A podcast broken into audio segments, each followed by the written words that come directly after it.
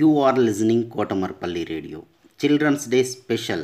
Storytelling and poems reciting competition in English, Hindi and Telugu is being organized by National Council for Teacher Scientists, NCTS India, Lokmark Foundation, ELTA Warangal Urban and Kotamarpalli Radio for students. 3rd class to 10th class, any student in India can participate. Last date 8th November 2020.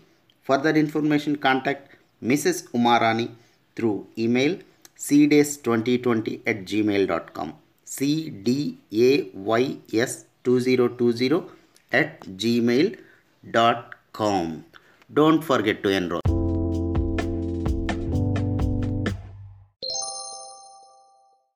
Hello, I am Aryan. I am a student at Samata International School. I study in grade 6th. Today, I am presenting a story of King Midas, the Golden Touch.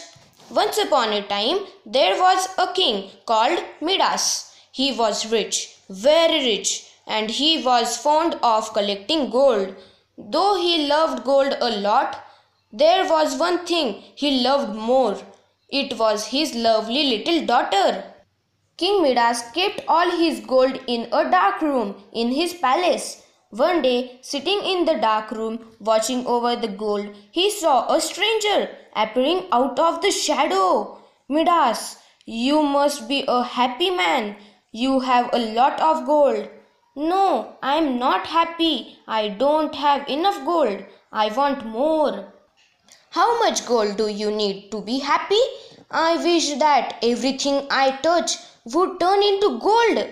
So the stranger granted grant him him the golden touch and disappeared.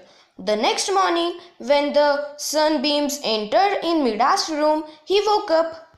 He started to touch things within his reach, and as soon as he did so, they turned into gold. The bunch of roses in the vase, the curtains, the bed sheet, and the clothes all turned into gold. Then King Midas went for breakfast.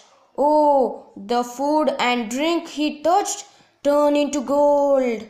The worst was still to come. His little dear, dear daughter was rush, rushing into his arms, also turned into a gold statue.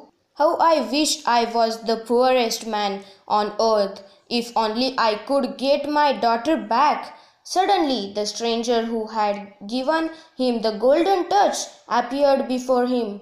Are you happy, dear Midas? No, I am not happy. I lost my daughter. I truly love her. Now I know that gold is not everything. Take back my golden touch. So the stranger took his golden touch back. King Midas became happy. Moral of the story is we should be happy with whatever we have. Thank you.